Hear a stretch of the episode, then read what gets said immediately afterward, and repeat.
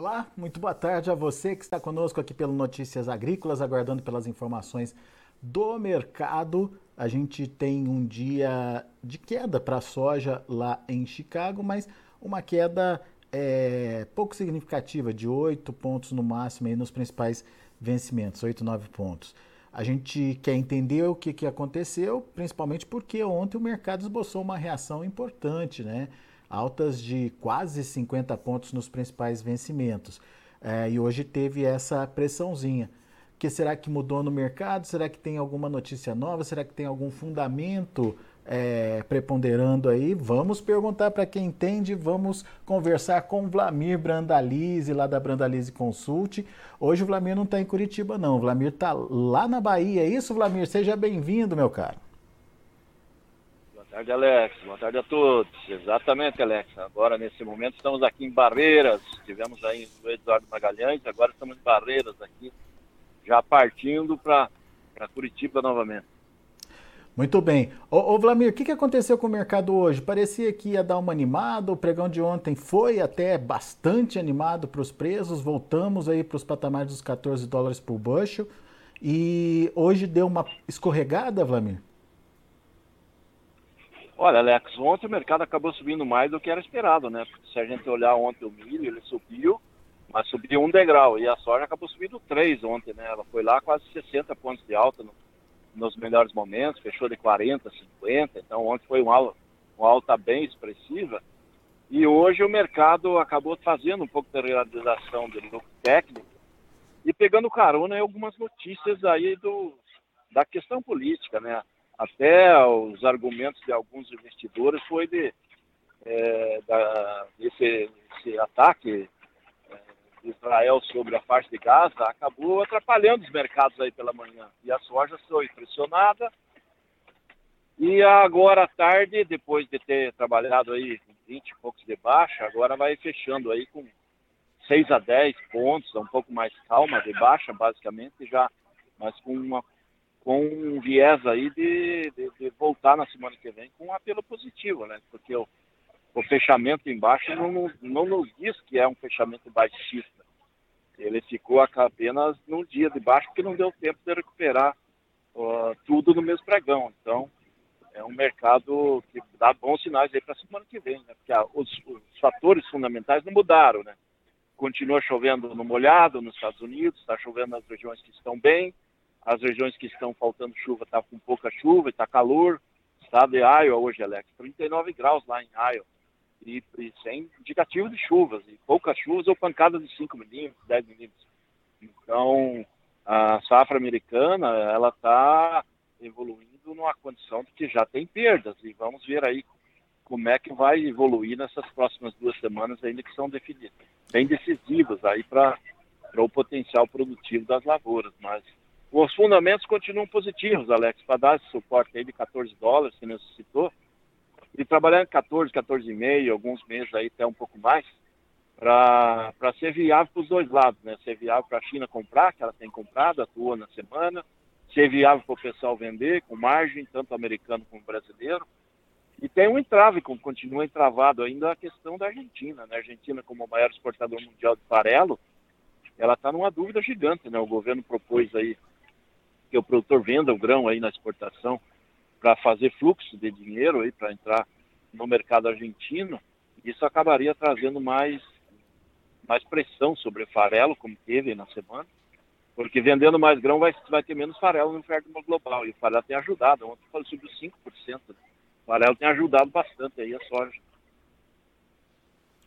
E daí, e daí, então, o que você está dizendo é que a gente pode ver um mercado se recuperando, Vlamir, na semana que vem? Os fundamentos devem voltar oh, ao mercado, é isso?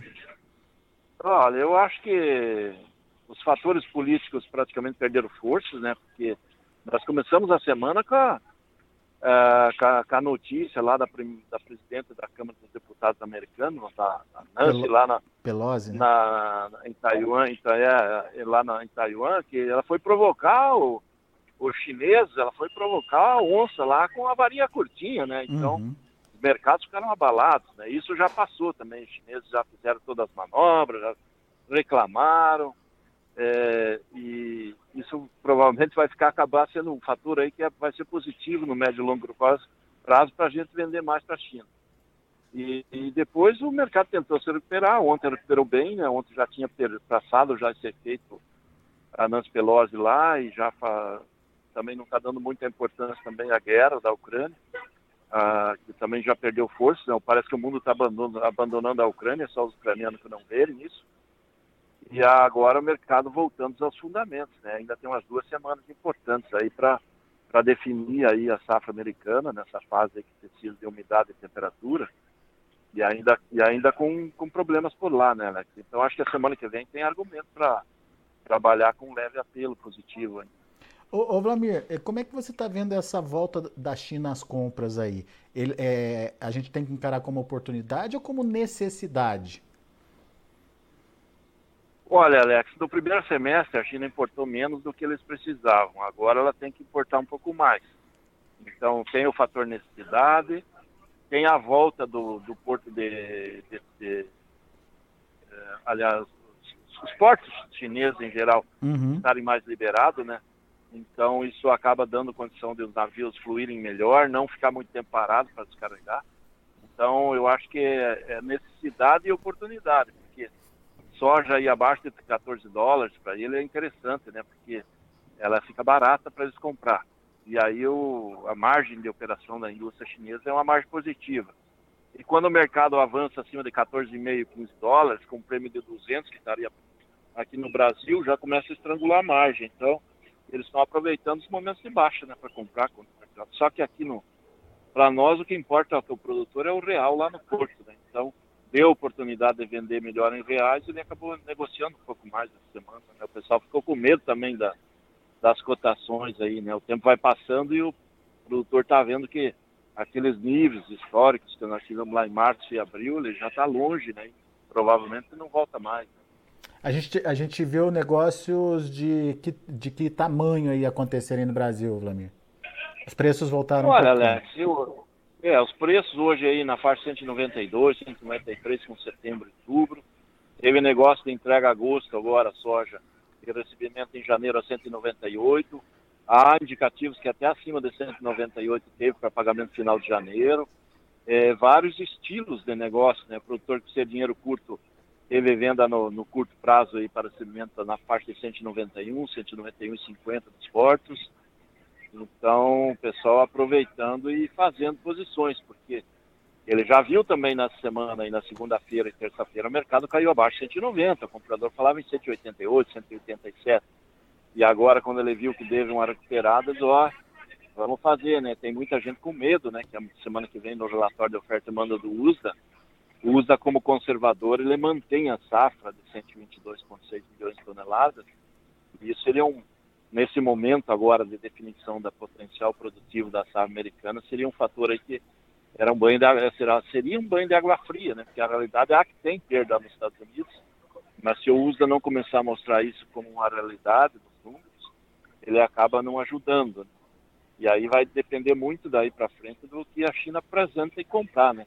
Como a China tem comprado pouco nos Estados Unidos, ela só está beliscando, né? Hoje ela comprou dois navios uh, nos Estados Unidos. Isso não, não, não é volume, né, para a China que normalmente nessa período do ano estaria comprando uh, muita soja, né? Seriam milhares de toneladas a mais do que está comprando. Então ainda ainda está lento os negócios chineses. Ô Vlamir, e essa reação nos preços em reais aqui? Eu estou vendo o dólar, o dólar caiu hoje, está se aproximando de novo dos 5, né? Hoje fechou a 5, fechou não, está trabalhando nesse momento a 5,17. E Chicago em queda também vem dos prêmios, então? Tem, tem uma correção nos prêmios é, por aqui? Teve uma correção, Alex. Os prêmios estavam na faixa do 220, aí o prêmio de setembro, e ele saltou para 250, 260, teve indicativo de negócio de prêmio também. Então, ah, acabou melhorando, né? Você vê, Chicago entrega 8, 10 pontos, mas o prêmio sobe 30, ele acaba compensando positivamente, aí mesmo com o dólar em queda, acabou compensando, né? Nos momentos do negócio, aí, dos negócios, aí por volta de duas horas, quando teve o movimento, o mercado compensado pelos prêmios melhorados. Mas essa alta do prêmio tem E mais a... demanda, né? É, isso que eu ia perguntar. Tem mais a ver com essa demanda chinesa ou tem mais a ver com uma restrição de oferta do Brasil? Na, na demanda chinesa boa, né? A É, né? presença do comprador acaba, acabou puxando, né? Porque o que realmente faz o prêmio é, é a maior presença de comprador. Né? Não é só ter, não ter vendedor, é ter comprador, né? O comprador é que acaba comandando as cotações. Perfeito. Muito bem, então vamos ver como é que vai se comportar semana que vem, mas as indicações são positivas aí, principalmente por conta dos fundamentos. Semana que vem tem relatório do USA também, né, Vlamir? Exatamente, Alex. Semana que vem é semana de muita informação, né? Relatório do USDA, relatório de qualidade de lavoura na segunda-feira. Vamos ver o que o USDA traz, se mantém o, o, o reduz. E depois vem relatório da oferta e demanda. E, e aí tem China talvez comprando mais, né? É provável que a China na semana que vem volte a comprar, porque eles Uhum. precisam comprar bons volumes ainda de soja, né? Pra- Pra não agora, deixar, né? O, o, o ano, o ano vai, vai passar rápido. E como o ano novo lunar chinês é em janeiro, eles vão ter que comprar muito mais cedo esse ano, né? Para não, não precisar estar atuando no começo do ano. Né? Muito bem. Então, tem uma China com necessidade de compra também para voltar ao mercado aí, certo? Exatamente. E é a oportunidade que vai dar para a gente negociar soja, né? Hoje nós temos aí provavelmente umas 37 milhões e meio de toneladas ainda de soja a ser negociadas, que é muita soja, né? Para atender esse final de ano, porque o Brasil vai demandar até a nova safra umas 17 milhões. Então nós temos 20 milhões aí para negociar na base da exportação, na exportação do grão, na exportação do farelo, nessa linha aí, né? Alex? É. Pois é, então precisamos ficar atento às oportunidades aí, não perder essas oportunidades para não acabar ficando com soja na mão aí, né, Vlamir? Exatamente. Muito bom. Vlamir, bom retorno para você. Muito obrigado pela participação mais uma vez aqui com a gente. Volte sempre. É isso aí, Alex. Obrigado pelo, pelo convite e bom final de semana a todos aí. Um abraço. Valeu, abraço para você.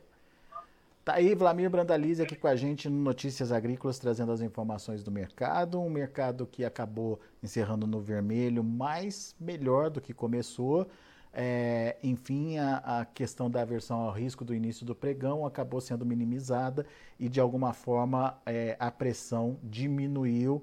É, mas o Vlamir acredita que para a próxima semana a gente já tem aí um outro cenário, principalmente com a soja voltando aos fundamentos. Entre os fundamentos principais, é, a perda do potencial produtivo lá nos Estados Unidos, que deve ser retratado aí já pelo é, relatório do USA da semana que vem, e também a China voltando às compras.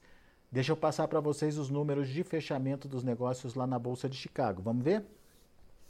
Para setembro, 14 dólares e 63 centos por bushel. Setembro conseguiu reverter aí ah, o dia negativo, acabou fechando com alta de dois pontinhos. O novembro caiu 9 pontos, fechou a 14 dólares e 800 por bushel. O janeiro, 14 dólares e 17 centos por bushel, uma queda de 8 pontos e meio. Mesma queda para março de 23, que fechou a 14 dólares e 17 também. Igualzinho janeiro e março, é, parecido aí no fechamento. Vamos ver o milho. O milho conseguiu fechar de forma positiva. Setembro, por exemplo, subiu 8 pontos a 6 dólares e 10 centos por bushel. Dezembro, 6,10, subindo 3 pontos mais 75, a mesma alta para março que fechou a 6,18. Maio também com a mesma alta de 3 pontos mais 75, fechando a 6 dólares e 22 centos por bushel. E para finalizar o trigo, Trigo no vermelho, setembro 7 dólares e 75 centos por bushel, perdeu quase 7 pontos, mesma perda para dezembro, que fechou a 7 dólares e 95 centos por bushel. Para março, 8 dólares e 14 centos por bushel, 6,5 de queda. E o maio, 8 dólares e 26 centos por bushel, 4,5 de perda. São os números do trigo lá na Bolsa de Chicago. A gente vai ficando por aqui, agradeço muito a sua atenção e a sua audiência. Notícias Agrícolas, 25 anos ao lado do produtor rural. Participe das nossas mídias sociais no Facebook Notícias Agrícolas, no Instagram, arroba Notícias Agrícolas e em nosso Twitter, arroba Notiagre. E para assistir todos os nossos vídeos, se inscreva no YouTube e na Twitch Notícias Agrícolas Oficial.